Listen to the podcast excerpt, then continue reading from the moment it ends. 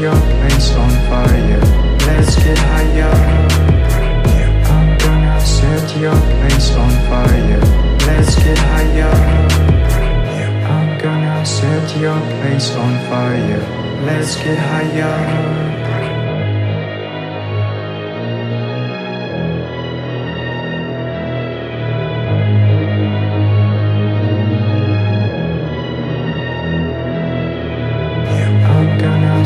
Your place on fire, let's get higher.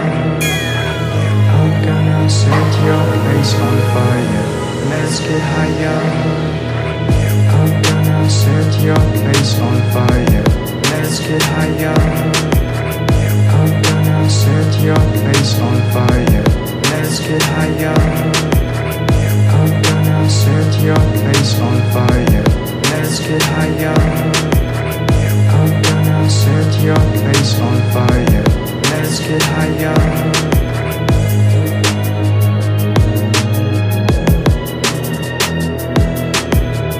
Make it move, make it groove. Make it move, make it.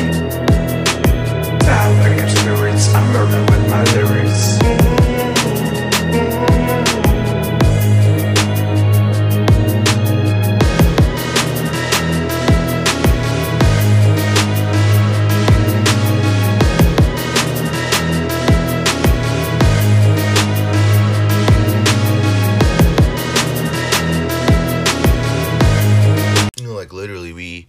Recorded a 2-hour podcast and it didn't upload. I tried to upload it like 5 times on multiple devices. I even emailed the audio, the 2-hour audio to myself. And if you've ever tried to email a large file like that with audio, it usually can't fit everything into one email. I don't know how you can. I don't know how you send files to other people. Maybe send them a hard drive or some shit like that. But I don't know, man. I don't know how it works. But all I know is that podcast is actually still saved on my audio and forever won't be released because I don't know why. The font, I guess, whatever the format. Yeah, that's the word I'm looking for. The format wasn't right. And then that's what I get for using a different app to record it and then upload it onto Anchor. So we're going to try it the same way that we've always been doing it here today. So without further ado, welcome back to a brand new episode of Kicking It With The King. Episode 332, excuse me. Is it 332 or 322? We don't even remember what episodes we're on. 332. It's episode 332 of Kicking It With The King. Our last episode was last Friday, so it's been exactly 7 days. And we are back here now. So, like I said, without further ado, as always, give us a follow on social media, KWTKPod on Instagram, as well as Twitter. And been seeing the followers go up on the Instagram account, too, by the way. So a lot of people are tuning in and listening, and you know, a lot of people on Twitter as well. And you know how you follow somebody, right? And then it says, oh, this person also follows so-and-so, or this person's also followed by this person or that person. You know, like, you guys kind of have, like, mutual follows, mutual friends, mutual follows, and followers, if that makes sense. Like, you guys both follow the same exact people. And, you know, like I said, so I've been appreciating that. I've been seeing a lot of people tuning in, listening to the episodes, and, you know, very excited to keep on going. It felt like we hadn't been here in a while. Is that weird? Like, when you push out episodes back to back to back like that, and then all of a sudden you just stop out of nowhere, it's like you lose the consistency. And I feel like with people, you know, it's the same thing that happened to me with podcasts. Like, I would listen to my favorite podcast weekly, but then, like, that one time, or when they stopped doing, like, it was with Joe Rogan. Joe would stop doing podcasts. He stopped doing them for a little bit, and, you know, he wouldn't really be pushing them out every single day like he did. It wasn't that long ago, actually, but it was that period of time where he really wasn't doing too many podcasts, or the podcasts he would have on, they wouldn't be, all respects to Joe Rogan, but they wouldn't be as entertaining as they normally would be. You know what I mean? They were good podcasts, but there wasn't anybody like, oh, super exciting where it knocked my socks off. I mean, I'm not sitting here complaining. I'm thankful for all the podcasts, but yeah, so it was like that for a little bit. So, yeah, like I said, it feels like forever since we've last spoken. A lot to talk about, but what better way to talk about it than some pretty exciting news, I guess, if you're if you're into money. So we've been waiting for this recent stimulus package to be approved, right? And you know how it is, like, oh, they have to vote on it, and you know, just because it passes, you have to send it to Congress, you have to send it to the Senate, and they have to approve it. They have to vote on it. So, you know, one side can get one side of this bill approved, and they could, vote yes on it, and, you know, they have to send it through to the final form of Congress, right? They have to finally approve it, and then it has to be sent to the president, and the president signs it into law, right? That's exactly what happened yesterday. So, the 1400 stimulus, ladies and gentlemen, will be sent out to most Americans, most people, and more people probably, like, you know, the same people probably that qualified for the last stimulus. I mean, the last two stimuluses, the recent one being the $600 one, and then before that was a $1,200 one during the middle of, you know, like towards the beginning of this pandemic. But now, yeah, President Biden has officially signed the America Rescue Plan. That's what they call it, the American Rescue Plan. And, you know, households are reported to get a little bit more than they would have. I mean, 1,400 is better than 600 for sure. And, you know, like, I'm not the type of person that will sit here and keep talking about the constant updates, at least when it comes to the stimulus stuff. Like, I like to update people week by week or any time that there's any new updates on certain stuff, but there's just specific things where I'm like, dude, it's too good to be true. I'm not gonna talk about it and then, you know, just keep talking about it and nothing's gonna happen, man. We sat, we waited day by day. People's lives continue to go on. You know, I don't know what people's financial structures are these days, and if things are starting to open up again, which it seems like around here, if you're in the California area, mainly Texas. Was it Mississippi as well? I mean, I know Texas lifted its mask mandate completely. Like, well, you don't need to wear a mask anymore around here because they have low mortality rates, and the rates of infection has significantly dropped, and the vaccine rollout has been far more successful than originally thought. And, you know, a lot of people are throwing criticism towards Texas's way, but I mean, if you're looking at the numbers and the stats and the drops of everybody and stuff, and it's not as hectic as before, then obviously, you know, like I said, the whole mask mandate is pretty ridiculous if you think about it after a while, especially if there's really no high rates of infection and stuff. And also, if you want to get into the health and technical parts about, oh yeah, masks are severely unhealthy, especially if you put two masks on, let alone three. I mean, you're literally breathing in your own toxins, and they're not escaping. Most likely they're not escaping, unless you're going through the cheap fabrics of a mask that people you literally only wear because of a fashion statement, right? I mean, like, some people just wear, oh, I have to wear a mask to get in here, let me get this mask, and if I didn't have to wear a mask, I wouldn't. You know, there's people like that. If I didn't have to wear a mask, I wouldn't wear a mask. I just wear one, and I wear a cheap one that I bought for about $5 just so I can get in this fucking store and get the fuck out, right? There's people that will walk around wearing one outside by themselves. Same people that will wear them outside by themselves also are driving in the car by themselves with the windows up and with the mask on.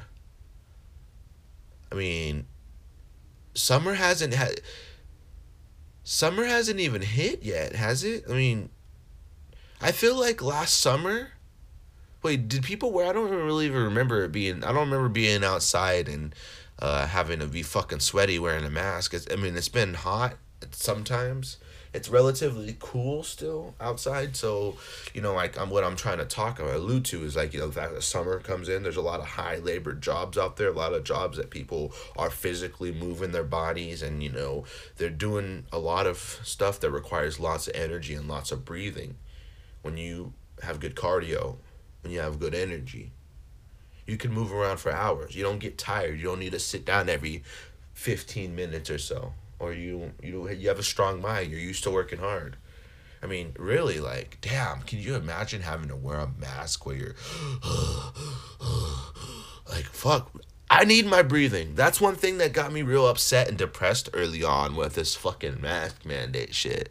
Like, dude, I was like, I've relied on my cardio, my footwork, my movement, my energy, my everything for many years.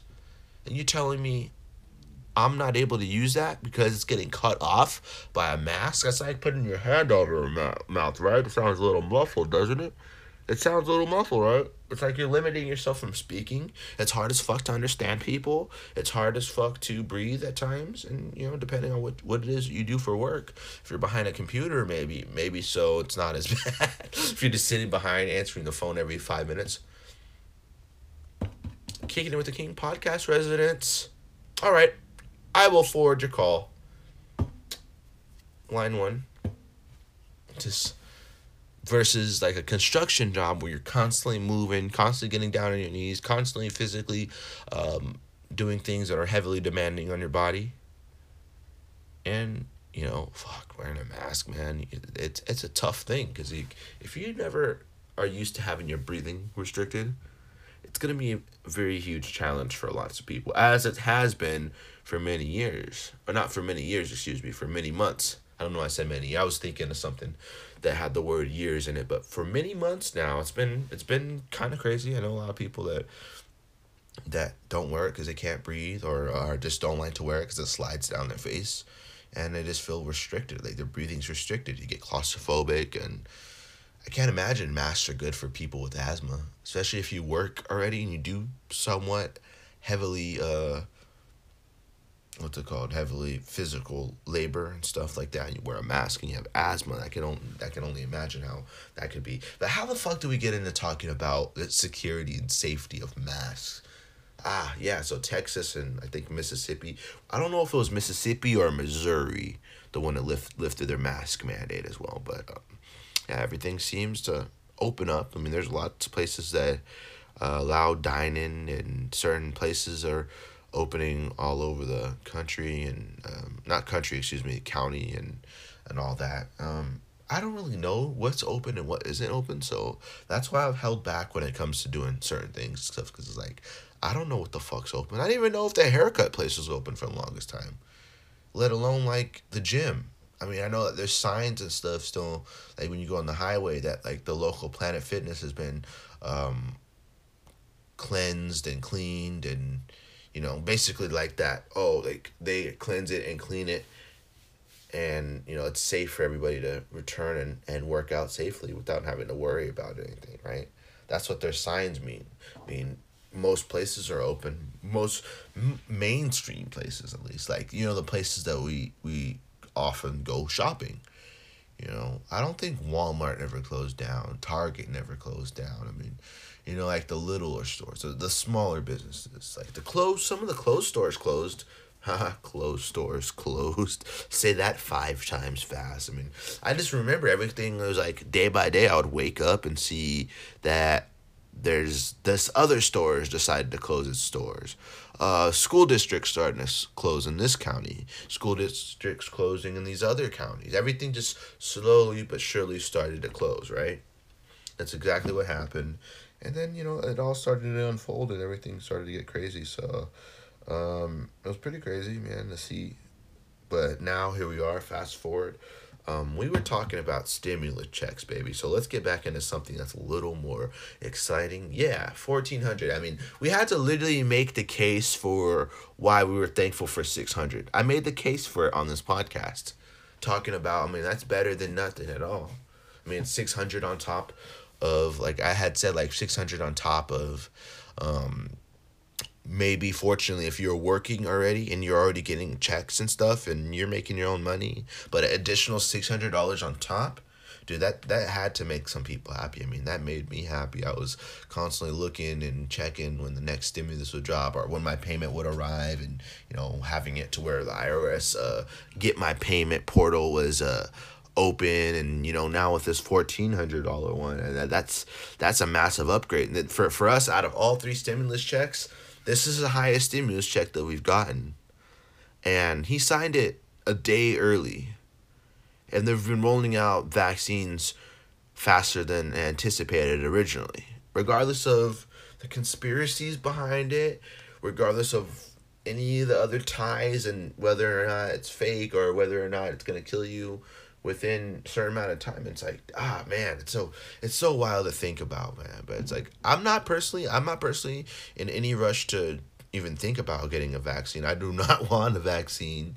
I'm content with my body's ability to recover over the years. I have a phenomenal immune system. I feel like I've gotten sick a lot, but my body has fought it off every single time that it's happened. And same thing with the coronavirus when I first had gotten it early last year, and I just, I got better fast, and my mind was there, my body was still there. I mean, I still was able to do everything I wanted to do, and like I said, I just don't feel like a vaccine for me personally is the safest thing, because a lot of people think, and a lot of people talk a lot, and it's and all this other stuff. I mean, realistically, under 2 years they were able to develop a coronavirus vaccine, and it's just kind of freaky if you think about. But I don't want any kinds of vaccines nowadays. It's just severely frightening, considering all the stuff that you can see and read about it, whether it's clickbait, whether it's fake, whether articles aren't real, whether the hidden videos or all the videos that are getting deleted, taken down, all the conspiracies, the conspiracy theorists out there on the internet, on Twitter, on Instagram. I mean, the woke culture is everywhere.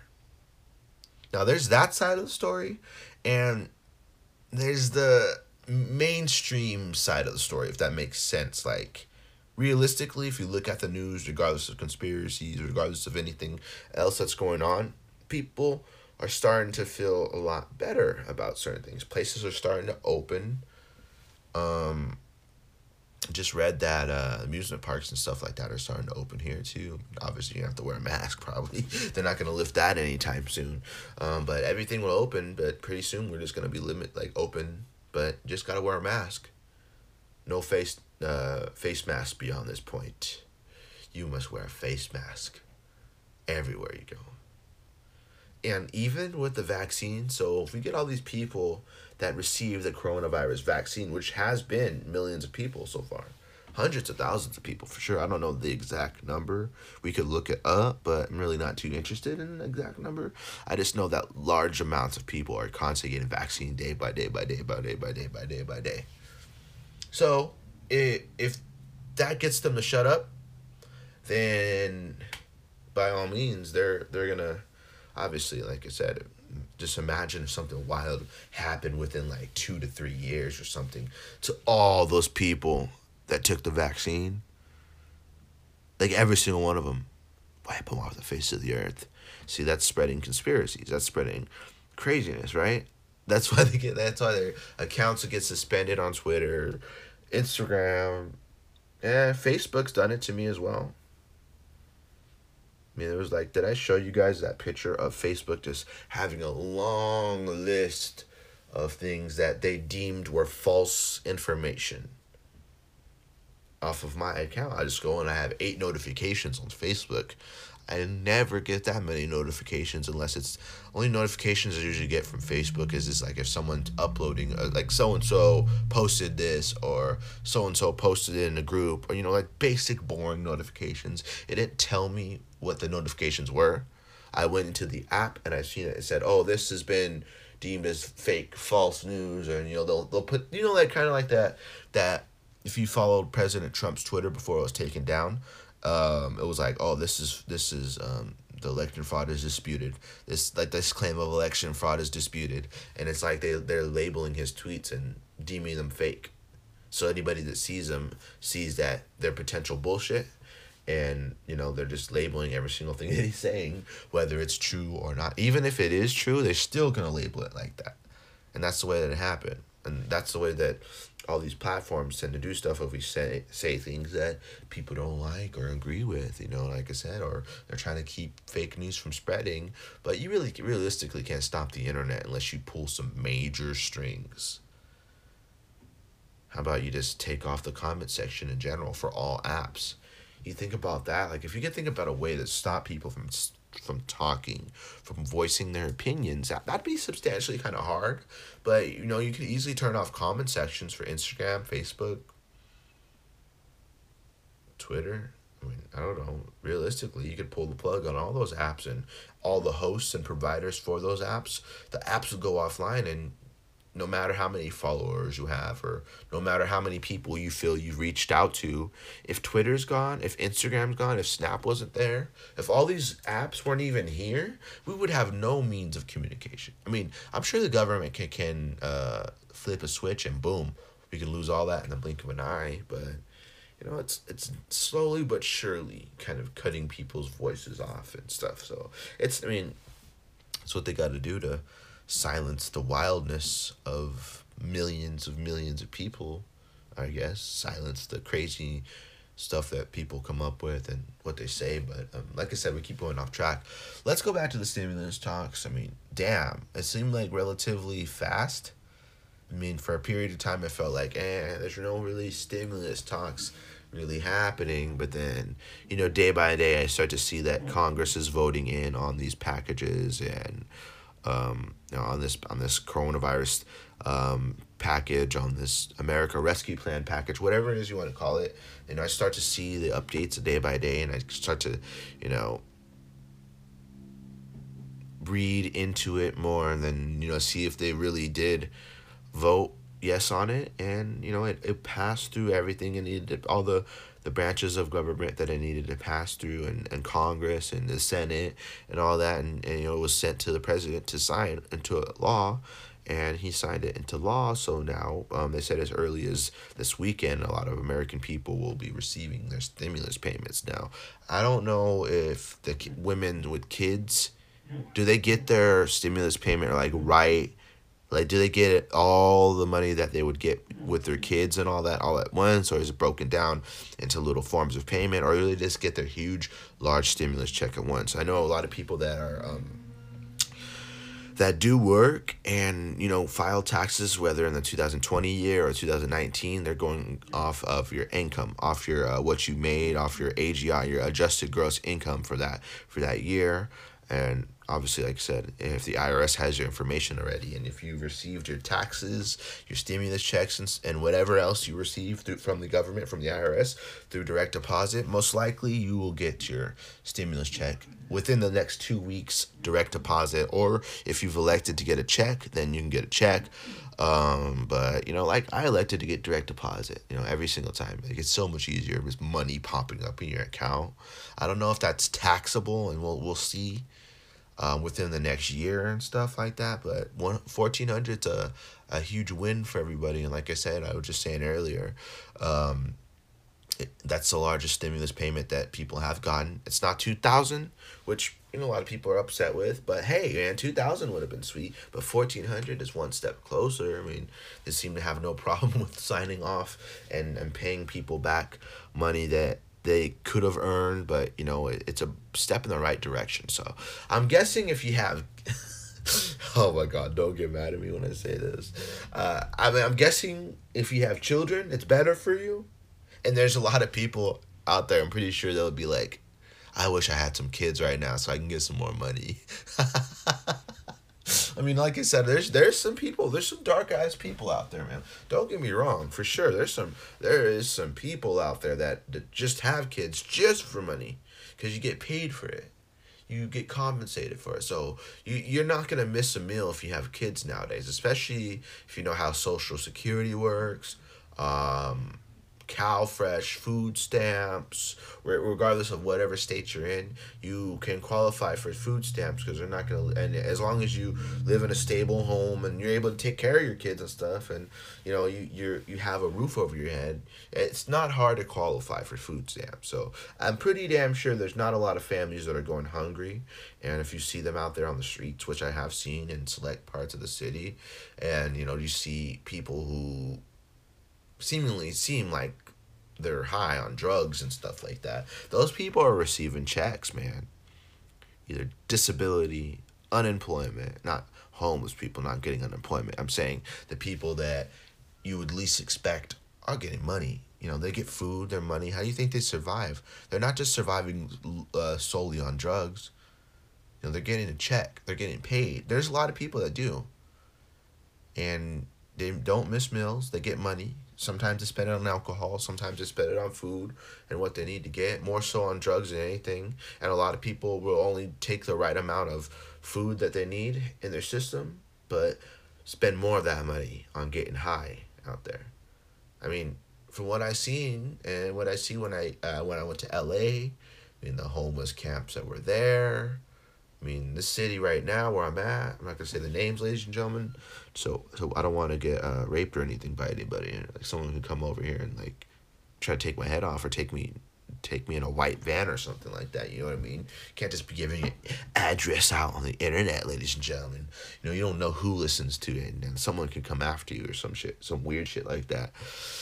But yeah, man, when I went out there and I seen all the homeless camps and the tents and just all the people, you know, all crowded together and stuff like that. I mean, you got these homeless people punching the air. There was this one dude in front of the outdoor mall in Santa Monica. I forgot the name of the mall already, but he was out there punching the air, talking about LeBron James and Obama or some weird shit like that. And he's punching the air. He was saying something about LeBron being the GOAT and the greatest of all time.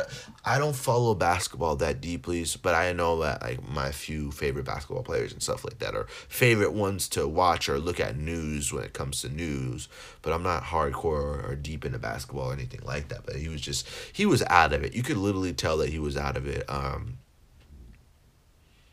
I was enjoying a couple of Mike's Hard Lemonades, blood orange flavor, because, like, I don't know if you guys remember, dude, there was no places to buy alcohol out there at that time of night. I mean, in Los Angeles, they, like, shut that shit down. There was cops in every other select store you could think of, closed store, the 7-Elevens, the McDonald's, everywhere you can go, man, there was just cops, and, man, it's, like, one of the hardest things to find alcohol, like, Jesus Christ. But yeah, man, the homeless amount of homeless people in Los Angeles, dude, there's hundreds of thousands, man. It's crazy, but there's a select few, like I was saying, that do know how to game the system and receive their checks, where they're able to, you know, afford food, and I don't know where they're gonna put their food, but they don't go hungry. That's all I know. Now, I can't break it down completely, but. Yeah, so I don't know how the whole stimulus things are going to be sent out. I do know that for the people that, the ones who single, dependent, no kids or anything like that, who make under the required threshold amount for the stimulus payments, will receive them via direct deposit. And they're sending them out in waves. And, you know, there's all these people out there that qualify for this. It's just a matter of time, man. You just got to keep checking your bank account, I guess, every single day. I mean, what kind of kept me in the wings and kept me in the whip for everything and, you know, kind of allowed me to know what was going on was just looking at everybody's comments and their tweets and any posts. Some people said, oh, I got it. So, you know, they're all happy that they got their stimulus check. So you just kind of keep refreshing your account, refreshing the comments, refreshing the tweets, looking at the status of it, because I know it's going to be coming out in waves. And getting money like that's super exciting, man. Like I said, just any types of money is super exciting for anybody. So it's a good, huge win in the books for a lot of people. If you're relying just on the stimulus check, I mean, that can be kind of nerve-wracking as well for me, because, like, you know, we're relying wholeheartedly on it. But if you're making a guaranteed income at your job, and, you know, this $1,400 can either go on the savings or just be the money that's just there, then by all means, that's good as well. I mean, you get to save a little bit more money. Some people can buy equipment for the car. Or not equipment for their car, like, you know, stuff for their car, get certain things fixed, maybe get a set of new tires, maybe go to the store and buy a bunch of clothes, new shoes, put money down on a car if you want, buy a car on the street or something like that you find with a good price, because there's some places where you can buy some decent cars at, you know, it's whatever you want to spend your money on, or wholeheartedly, if you want to save it, you can save it, and also... with all that. You can save your money. You can spend it however, like I do sometimes. Absolutely amazing, expensive gifts for sure, but it just depends on what you do and how you distribute your money, how you save your money, or do you spend it? Are you an addict to spending money? Do you just have to buy things? And we have a lot of money, man. You try to convince yourself that you need these things that are around. You try to convince yourself that there's things I need. Like, I need this. Similarly to me yesterday. Let me tell you a quick story. Like, first things first, I have been looking for some solid microphones, some good microphones that I can connect to the iPhone and or the Android. And there's like, you know, you can clip, there's a microphone that I've seen you can clip on your shirt and connect it obviously to the device, but the sound quality comes in super clear. It's a much better microphone. Therefore, when we publish and produce episodes of the podcast, it comes out and it's absolutely clear. No background noise or anything. Like, there's some really solid mics that we've been looking at. So I'm literally sitting here yesterday and I'm just like, fuck, what do I need? What should I buy? Like, pressuring myself, like, what? I need to buy something. Like, I'm bored. I'm at home. I need to buy something. What do I buy? I have more than enough money in my account to buy something and be fine. Like, I bought a McDonald's the other day from DoorDash. I was $20. Because basically, essentially, normal price, I paid about $15 in person. So I'm paying about probably like $6 more for the DoorDash, for the delivery. And then I just got a Mexican food last night. That was about $23, I do believe. But man, it's worth it when you're hungry as fuck at home, or you just don't want to go anywhere, or if you don't have a car, or you're just too lazy, or you're too drunk or high, or whatever it is. You know, DoorDash is actually like pretty legit. So, yeah, on top of that, but that's not even the top of the line most expensive purchase I had. The most expensive purchase, I don't know if I could say this on a podcast, but I like BB guns, so I purchased a Glock. What's it called? I want to read the exact name of it, because I mean, I just here we go. So, all right. I was thinking it was a Walmart app. I was gonna scroll down to see my order. So what was it? What's the name of the BB gun, airsoft gun, whatever you want to call it? Glock 19 Generation 3, .177 caliber BB gun, air pistol. Takes CO2, it was $69. So $69, it came out to, altogether with tax and stuff, because you know Amazon taxes like a motherfucker. Okay, so it was a total of $75. Nearly $100 for a pistol. So this motherfucker better be heavy. This better feel good when I'm feeling it. It better not be like no plastic shit. I'll send that back in a heartbeat. No, I'm just kidding. No, I'm pretty sure if it's that expensive, then it's probably one of the better ones, because the better ones are more expensive. And like, the cheaper you are, the cheaper it's going to probably break, most likely. So it's, I don't know why I got it. I got a thing of BBs as well, a little pack of airsoft BBs, the metal ones. Or should I say copper? I think they're copper as well. And I got the CO2 cartridges too. So I had a previous one, but it broke. And it got jammed a lot, and it was just old. So like, it's cool. I have a little airsoft BB gun. Target practice, that's for sure. You can what's it called? Shoot stuff in the backyard. I mean, I know for sure if you were trying to kill birds and you're going hunting, you could kill a lot of birds, man, for sure. They use those what are they called? But I know people go hunting with those rifles that shoot the pellets, like pellet gun. They use those to kill. I know some people that use them to kill ducks, but you shoot a bird with a BB gun as powerful as one of those pistols, the Glocks, and they have the metal BBs. And when they take CO2, any gun that takes CO2 is fucking strong. Same thing if you get shot with one of those, dude. Those things hurt like a motherfucker. So yeah, that was my bullshit purchase of March. Not looking to do any more bullshit purchases. I was just like, I had to get something. You know what I mean? we'll reply to some text messages real quick. But anyways, ladies and gentlemen, as we do that, we are brought to you by Anchor. Like I said, Anchor is the one-stop shop for recording, hosting, and distributing your podcast, ladies and gentlemen. Download it for free in both the Google Play Market as well as the App Store and get your podcasting started. Start your podcast today for free, 100% free, easy to use. They guide you through any questions you have, questions, comments, anything, any concerns or anything, Anchor will answer them. The team over at Anchor's customer service is phenomenal. 5 stars both in the Google Play Market as well as the App Store as well. So, you know, like I said, I've been using Anchor for about 4.5, 5+ years, and they have not let me down since day one. Obviously, that last episode, I wasn't able to publish it, so come on, Anchor, you guys can do better. I'm just kidding, ladies and gentlemen. Anchor.fm/start to start your podcast today, and or download it in the App Store and our Google Play Market. You can give us a follow over on social media as well. Instagram, KWTK Pod. Love you guys. Twitter as well, KWTK Pod as well. Love the follows. Appreciate the follows on there as well. My Instagram, GTheKing_official. Not too active, honestly. I've been a lot more active on the podcast account as of late. But you guys can follow us there as well. At 1:53 p.m.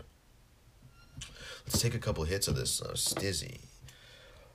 I don't know if I talked about getting the new Stizzy since I've gotten it, but there was this other one that I got the other day. It's called, is this the one right here in front of my face, or is it the one over here on the right? Indica. Oh, Zittles. So I just got one that's called Zittles Cake. Sounds delicious, right? Reminds you of Skittles. I mean, everybody that I've let try it says it tastes like Skittles. So Zittles Cake. It's by Stizzy. You guys know the only brand I usually fuck with mainly is Stizzy. So Stizzy, live resin, 1 gram. Zittles. How much percentage does it have in it? 78%. Oof, that's one of the lower ones that I've gotten. There was one up here. Well, let me look real quick. LA Kush Cake.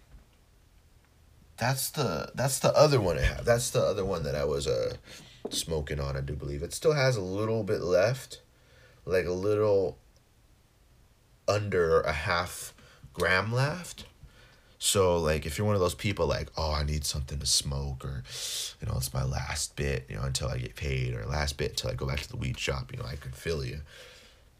Definitely when I am out, fortunately, I haven't been out of the cartridges and haven't been able to purchase them. I've been able to go and get new ones, whether I've lost them or not, but yeah, thankfully, I haven't had to deal with that. Now, let's take a hit of some of the Zittles.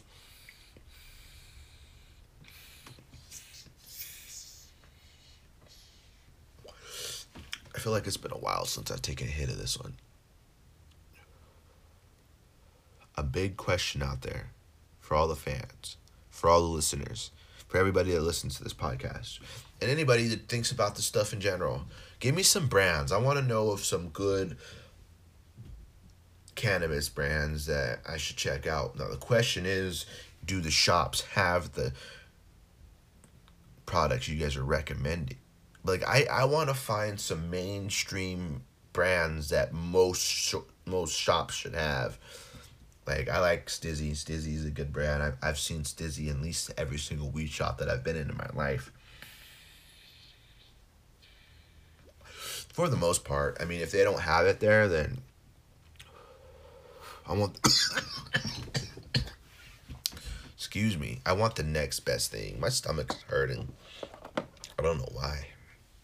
It's like I ate something that was bad or something. I don't know. Who knows? That's what we'll do after the podcast. Probably see and investigate what the fuck's wrong with my stomach.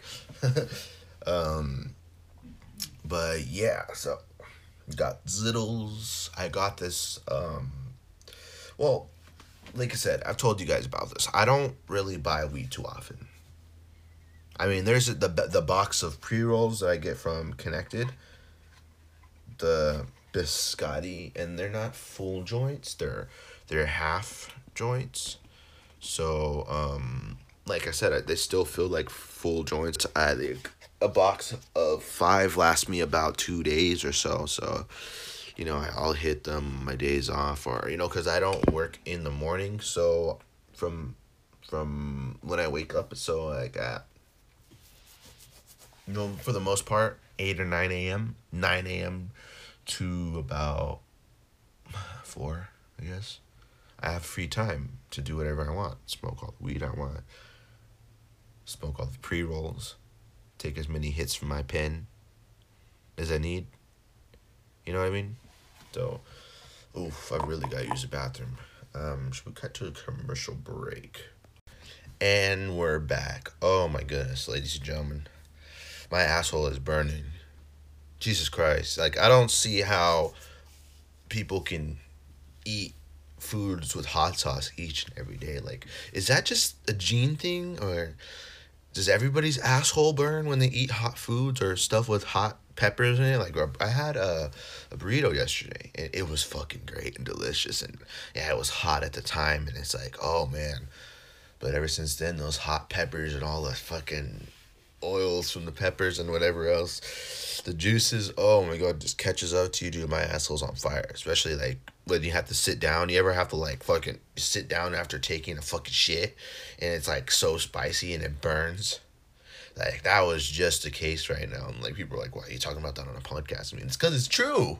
It happens, man. Have you guys never had your asshole burn after eating foods like that? Like, how can Hispanic people just eat hot foods and consume hot foods on a day-to-day basis? Like, oh, my butthole would be on fire every single day. It's like, oh my god, I burned. It burned like you walk all slow and stuff. Like, it's worse when you're at work or you have to use a bathroom at work. And that drills us into another topic too, about taking like shits in public and stuff. I know a lot of people are weird about that. Like, I don't like to use the bathroom in public, like at a Walmart or a Target. You know, there's been a couple times where I've had to piss like no fucking other, and I'm gonna pee in my pants. Like, there was one time I was waiting in line at the weed shop, and I had gotten there, and I just remember not using really the bathroom too much. Not that I had to use the bathroom or have to use the bathroom on a day, like, constant basis like that. I just hadn't went to the bathroom or took a piss. So I was just like, oh fuck, I'm gonna be in line, and this line's not gonna go for so long. And it was like, literally, I was like, I can't wait till I go in there. I'm gonna be in the weed shop not knowing what I want to buy because I'm dancing around having a piss. So I darted from the shop halfway across the parking lot just to go inside the supermarket, and you asked to use the bathroom real quick. I was like, oh, I have to use it. You know how like some companies feel hella weird about you just coming in and asking to use their bathroom? Like, really, bitch? You're not gonna come in and buy anything from us? You're just gonna use the bathroom? Okay, fuck you. Go ahead and use our bathroom though, right? Like, they look at you hella weird. Like, you almost feel bad that you don't buy anything when you go in the store, right? And that's kind of how I felt, but I had to piss so bad. And same thing, like, using the bathroom in public. Like, most people think, I've heard both sides of the stories. They're like, when you gotta go, you gotta fucking go. Clean the seat off. I used to bring hand sanitizer with me all the time back in the day, and I would squirt it on like a paper towel or some shit like that, or just plain squirt it on, yeah, with like a paper towel or some shit. Squirt hand sanitizer on the seat and wipe it around and shit like that. You guys ever do that? I mean, we all found our ways to get through life on different ways, but yeah, man, I guess it's spicy foods. I mean, I love them. Damn, there's just some of them that burn your asshole in the morning or the next time you have to go sit down and take a shit. So when it comes to eating like hot sauce and stuff, I mean, I do like hot wings. I do like the Flamin' Hot Cheetos and stuff like that. And all those are examples of things that burn your asshole, ladies and gentlemen. So you got to make sure that you choose the day you want to. Because, like, oh my god, you can't just be at work and take a fucking spicy shit and then come back and not tell anybody about it. Like, oh, it's going to be in pain. It's in pain when you go and sit down. It's in pain while you're taking the shit. Like, the instance that you're taking the shit.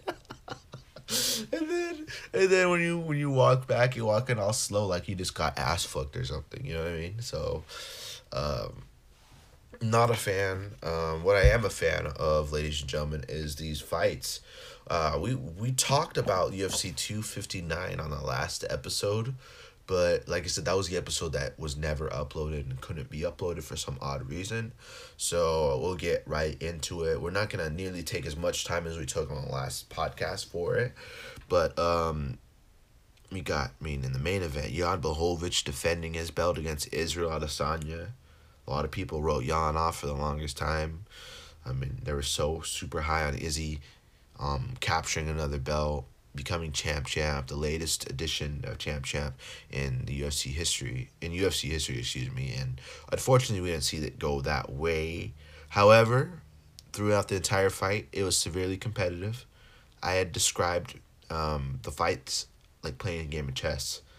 Anything can happen at any given moment. You can make one simple mistake and boom, can cost you the whole entire fight. I mean, it's not like Izzy just went up a weight class and got knocked out in the first round or some shit like that, or beaten severely quickly. It was a long, competitive, very tough fight. I mean, what seemed to be the difference in the fight that may have given Jan the wins, or given him the win, would have been the difference in grappling. When he took him down, he actually kept him down, and for the longest time, and since we've seen Israel fight, we haven't really seen anybody take him down like that. However, the takedowns weren't the best takedowns I've ever seen. Jan didn't do anything absolutely spectacular to beat Israel. I mean, he did what he needed to do, and you know, he utilized something he felt was would be a useful weapon, and he utilized that against Israel very nicely, and you know, walks out handing Israel his first loss in MMA. And we've seen Israel lose in kickboxing and in boxing and stuff like that. So it's not like we're notorious to not seeing him lose, and you know, the train or the hype is all over. It's just that, like, Ariel Helwani said it best, man. He dared to be great. He went up a weight class. He didn't disappoint people. If you're disappointed, then you're not a true fan. But Israel, like I said, handled the loss significantly well. Seeing the way he posted on social media, seeing the way he reacted in the post-fight press conference, and just, you know, very humble guy. And he's knows how to lose properly. I'm not saying that he's going to lose and he should keep losing moving forward, but him and Max Holloway are very classy people when it comes to listing examples of people who, you know, unfortunately lose, but, you know how to lose properly. I mean, I do believe Israel will be back. It'll be interesting to see how these middleweight tournament, the little mini middleweight tournament, if you will, at 185 pounds turns out. I mean, we got Robert Whitaker taking on Paulo Costa.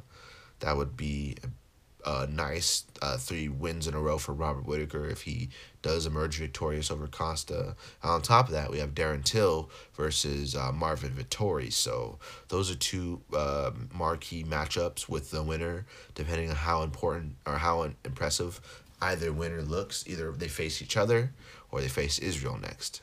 Because Israel's still a champion. Even though he didn't get the belt at 205 pounds, he's still a champion. And, you know, relatively looked good and landed a lot of good shots in that fight, too. I mean, other than the grappling and takedown defense, you know, it wasn't that one-sided of a fight, to be honest with you. And in the co-main event, we had, Amanda Nunes before Aljamain Sterling? No, I think it was Amanda Nunes. Yeah, because Amanda Nunes had a relatively easy night in the office, stopping Megan Anderson by TKO, then stopping her again by submission. I mean, damn, that was a vicious way to win the fight. I mean, Jesus, everything she throws is super hard. Like, it looks like it hurts. I mean, every time she throws with some bad intentions and stuff. So that's exactly what she did to Megan Anderson. She hurt her. It seemed like they're in 2 different worlds when they're on the ground. I mean, Amanda Nunes locking up that submission. What exactly? How did she win again? Let me see. I want to see the what do they call it?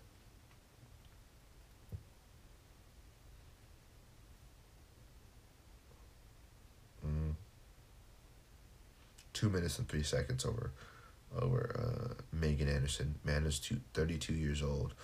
It was a triangle armbar. Okay, so yeah, it was a beautiful triangle armbar, man. The way she was able to do it. I mean, she did it relatively easily, so we haven't really seen her submit anybody, and it's her first submission victory in the UFC, if I'm not mistaken. Let me fact check that, make sure it's true.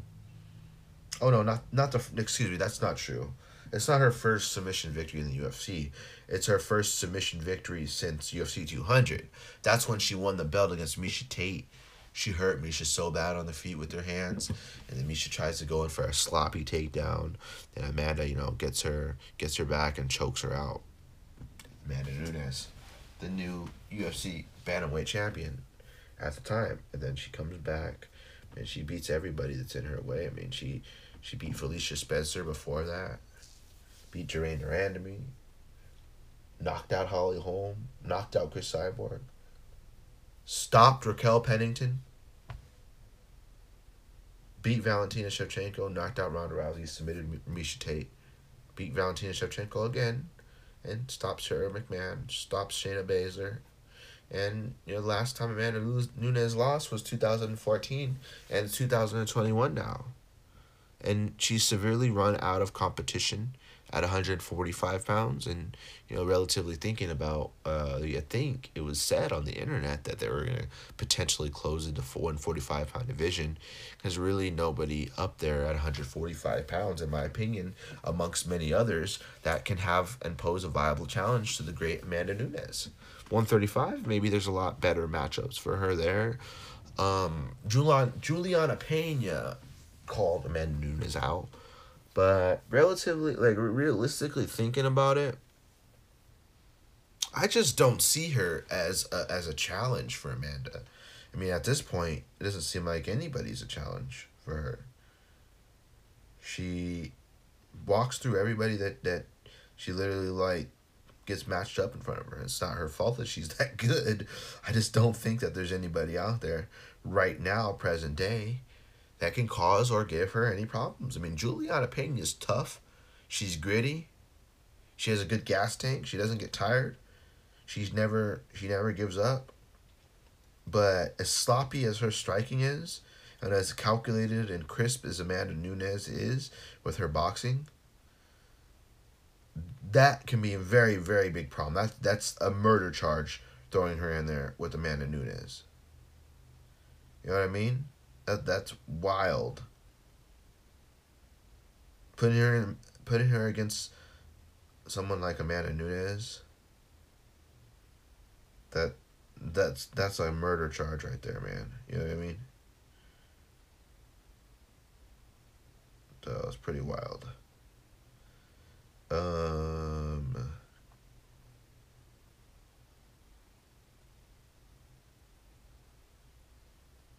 Just looking at some stuff real quick.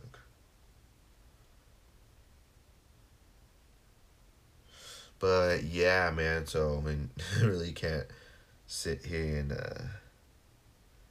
think about who Amanda can fight next. I mean, I don't have anybody in my head that Amanda can fight next that makes any sense, because she walks through everybody that she is has in front of her, and she's real good. I mean, it happened with Mighty Mouse for the longest time, so it'll be interesting to see who emerges. I mean, if we have to do the Juliana Pena fight, for sure. I mean, she's very tough and very durable. But Amanda, and the way that she's been making everybody look as of late, doesn't really seem like anybody can make a good fight for Amanda. So we'll have to wait and see. Last but not least, with the most controversy attached to it than the weirdest way of becoming a world champion, in the form of Aljamain Sterling. So Aljamain Sterling took on Petr Yan. And it was a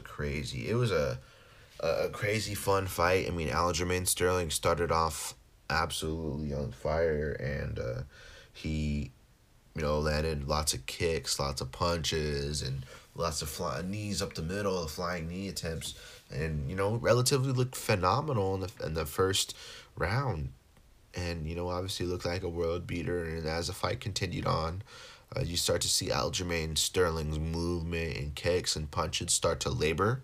So they start to look a little slower and shit like that. So he still was coming forward. He still was trying to land. He still was trying to initiate takedowns. but you could relatively see him getting tired. So Petr Yan kind of kept the same energy, and he fired when he needed to fire, and he would land very viciously. I mean, it was just like he was calm, cool, collected, compact, and composed the entire time. I mean, he wasn't unloading too many times, and he wasn't he wasn't blowing his wad, his gas tank or anything. He was picking his shots wisely. He looked good. A lot of people had Petr Yan on the ahead on the scorecards leading into the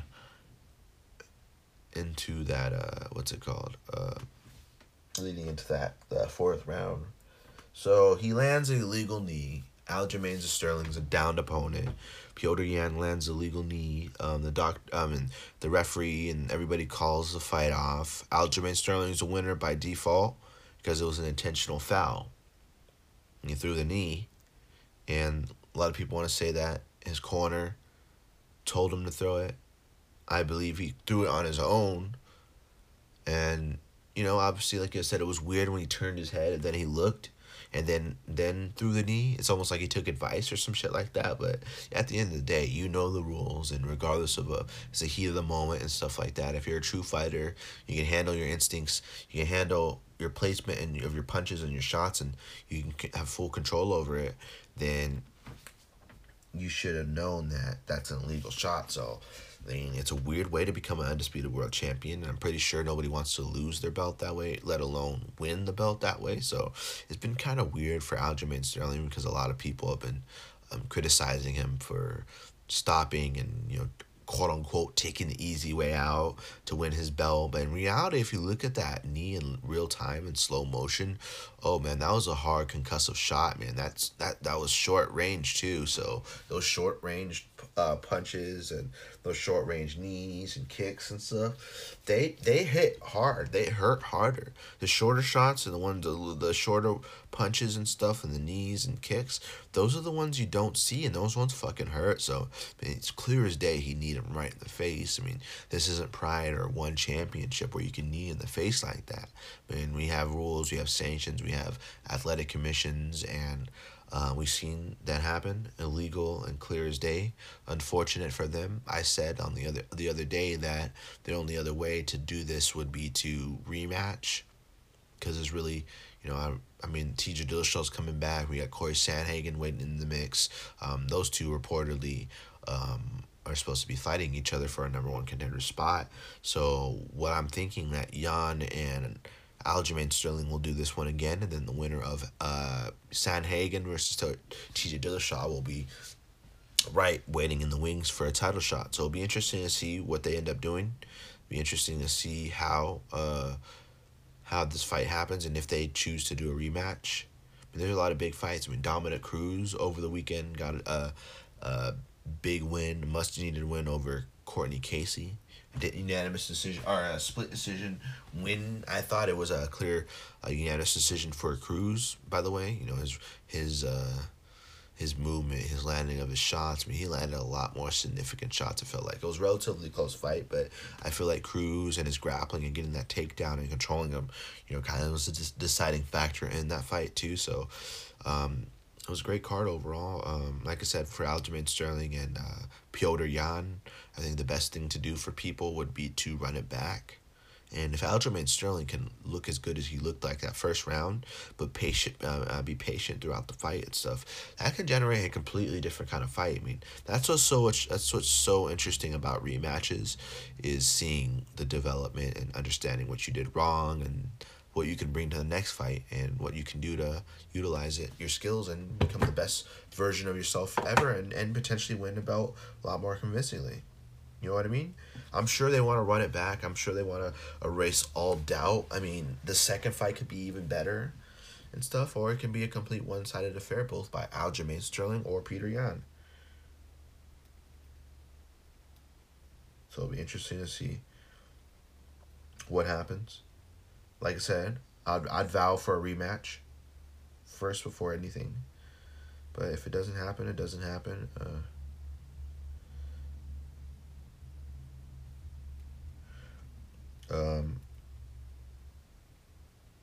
know what I mean? Whatever happens, happens. But, you know, like I said, we'd like to all see the rematch. But if that doesn't happen, we got Sandhagen versus Dillashaw. But for me, I mean, if Aljamain Sterling wants to take some time off, because that was a grueling fight up until that happened.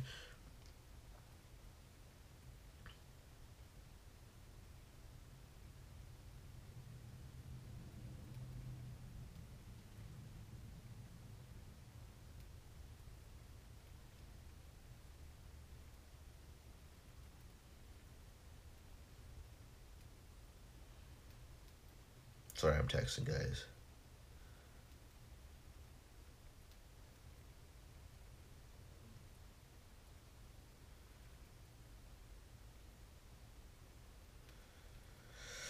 But yeah, man, so I mean, it's a crazy way. I mean, a lot of people are throwing disrespect Aljamain Sterling's way and not seeing him as a UFC champion. I mean, because in the most recent memory, I'd say that was the most awkward way of winning a world champion. Winning a world title belt. And I don't think, like I said, gun to head, I don't think anybody wants to win their belt like that. I mean, how can you feel good about yourself and go boasting, taking pictures of yourself with the belt, with the way that you won? You didn't convincingly beat him. And in a lot of people's eyes, Petr Yan was on his way to winning that belt. He could either could have knocked him out later in the fight because of how slow Aljamain Sterling was later on, getting into deeper waters of the fight, and or just win in convincing fashion the second time. That's why it's so interesting. We get to see a rematch, and we get to see something that, you know, we get to see them running back, and we really get to see who the better fighter is, because both men looked phenomenal in that fight and had their moments in their fight, in the fight.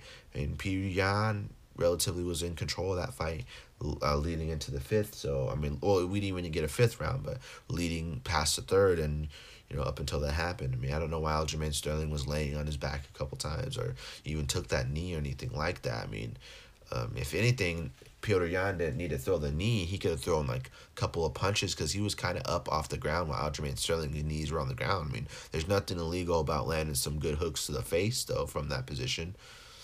Or maybe just get into his guard or something like that. But, you know, throw a knee like that and to win and for Petr Yan to lose his belt that way, it was a mess, man. It was a complete mess.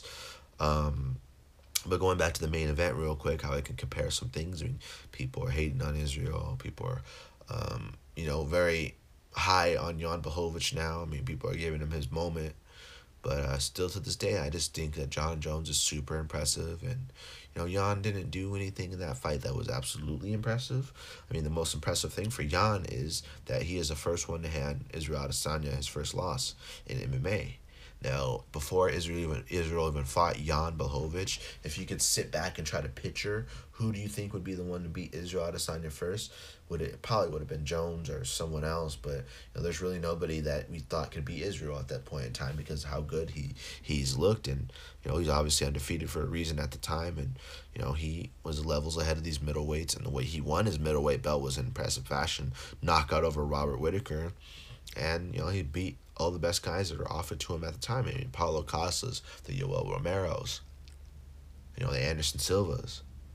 Didn't beat Jan Blachowicz, but he didn't look bad in that fight completely. So it only matter. I only see what happens with him next.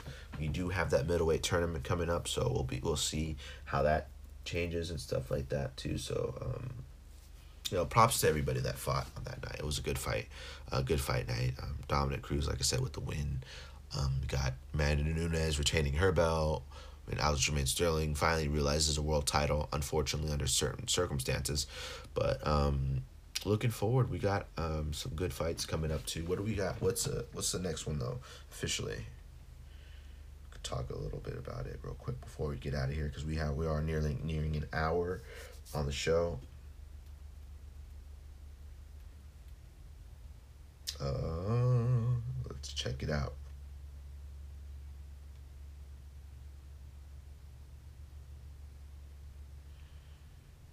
Come on, stimulus checks. Send out. Okay, so we finally got the return of Leon Edwards versus Bilal Muhammad this Saturday on the 13th. Tomorrow, basically, since it's Friday on ESPN+. Bilal Muhammad stepping up on short notice for Khamzat Chimaev. I do believe. Leon Edwards returned for the first time since, I think, 2019? Was it? Who was Leon Edwards' last fight? I know he's fought Murderers Row as well. He fought the Cowboy Cerrones of the world. He fought he fought Rafael Dos Anjos. So let's see, Leon Edwards, his last fight was against Dos Anjos in 2019, and he won by decision. He beat Gunnar Nelson, beat Cerrone, Peter Sabata, Brian Barberena, Vicente Luque, and before that he lost to Kamaru Usman. But looking at his win streak that he's on, I mean, Albert Timenov, who's that? Dagestan, 4 losses.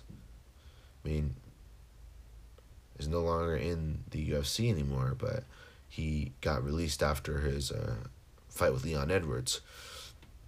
But I mean, like, some of these guys, you know, like the Barberena, Peter Sabata, you know, who some of his big wins are Rafael Dos Anjos and Donald Cerrone. Name-wise, the two biggest names on this long list of streaks, other than the Kamaru Usman loss that happened in 2015, the rest of these people are really relatively unknown, but he's still on a streak, and he's going up against a very tough guy in the form of Bilal Muhammad, who's also on a win streak as well. So Bilal is looking to make a breakthrough with this fight.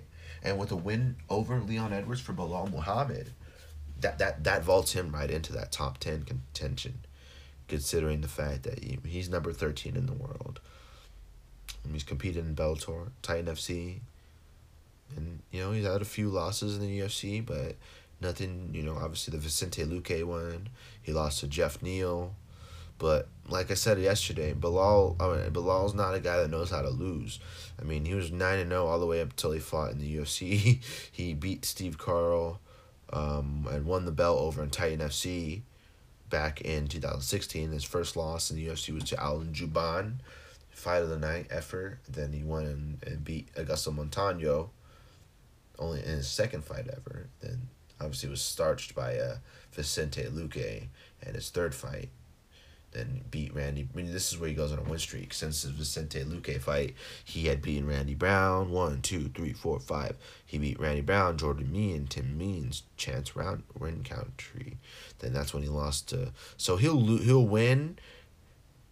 He'll win about 4 or 5 in a row, and then he'll lose. Oh, the last, let's see, 4 wins in a row. Then he lost to Jeff Neal. Then ever since then, he's on 4 wins in a row. So he's beaten Curtis Millender, Takanori Sato, Lyman Good, and Diego Lima, all by decision. Similar to Leon Edwards, who wins fights by decision as well. So it'll be a close contested fight. Name-wise, I'd see that, you know, they fought relatively a good amount of UFC caliber fighters, and it'll be interesting to see how Bilal does and if he can make a breakthrough. I mean, Bilal making a breakthrough would be significant and substantial and be fun for fans of Bilal and be fun for the welterweight division as well. So, I mean, it'll be interesting to see. It'll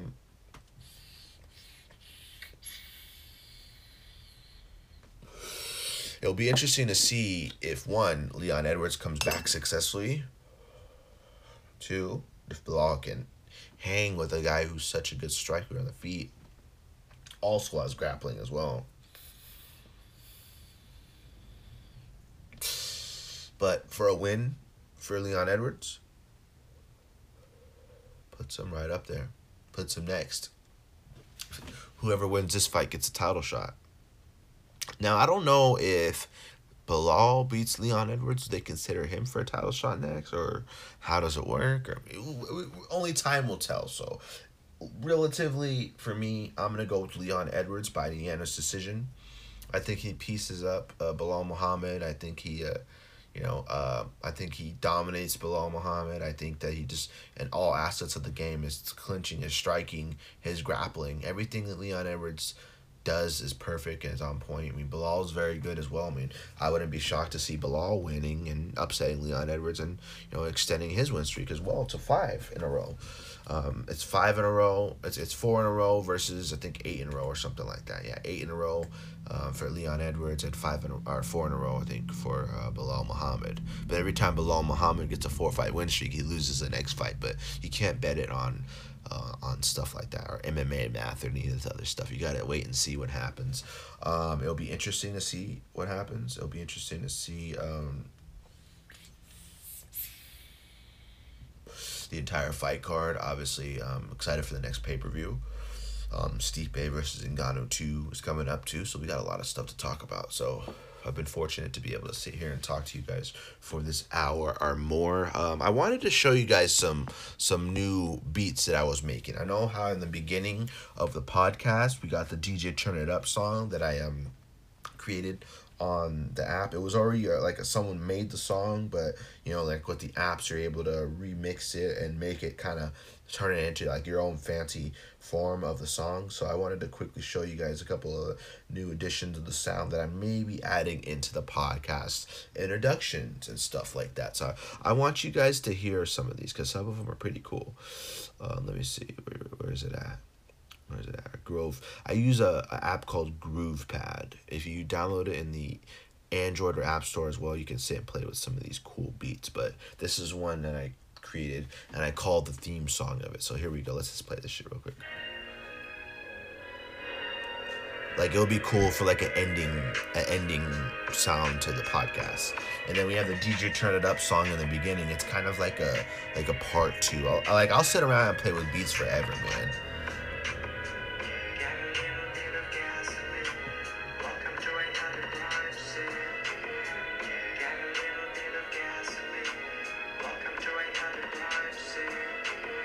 Fucking badass. So I mixed this last night too. Yes, ladies and gentlemen, I mix music, I mix beats, I write lyrics, I can write quotes, I do poetry. I'm a man of many talents.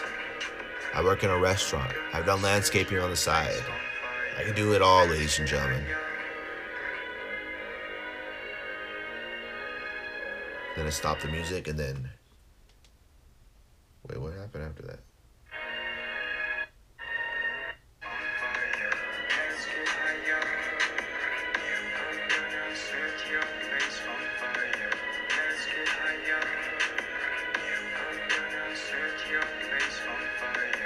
It's fucking badass though, I really like it.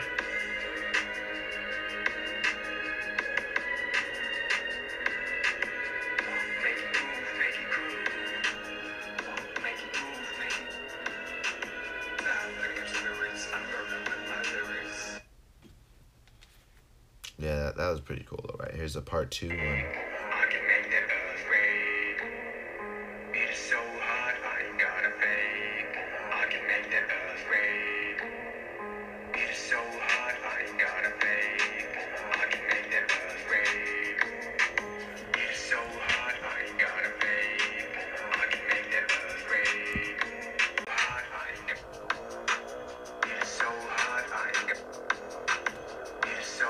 Hey, that's clean.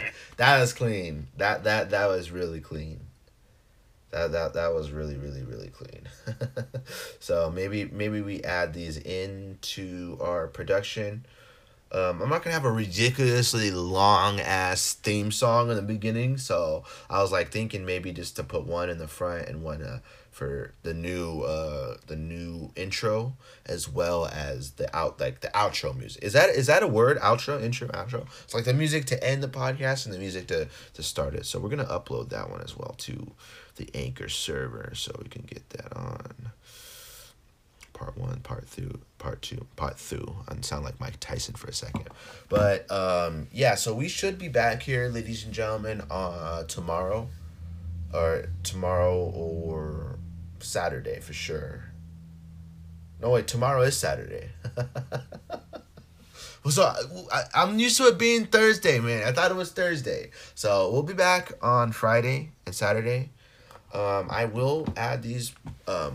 theme songs in for the beginning of the podcast as the end as well, and we'll continue to keep playing with some beats, man. I'm not gonna keep switching the beats. I'm going to keep the original themes, the ones I like in the beginning and stuff like that. And we'll continue to keep on moving up and coming up with some new stuff for the show, as well as the t-shirts and the designs and all that. All that shit's coming up as well. So it'll be very exciting to see everything that comes together. I mean, it's been a while, guys. I enjoyed today's show. It's always good to sit and conversate for an hour or longer like that. Like I said, I'm sorry about the last episode. We weren't able to put one out because of the, I don't fucking know, technology is a bitch at times, but we can't live without it.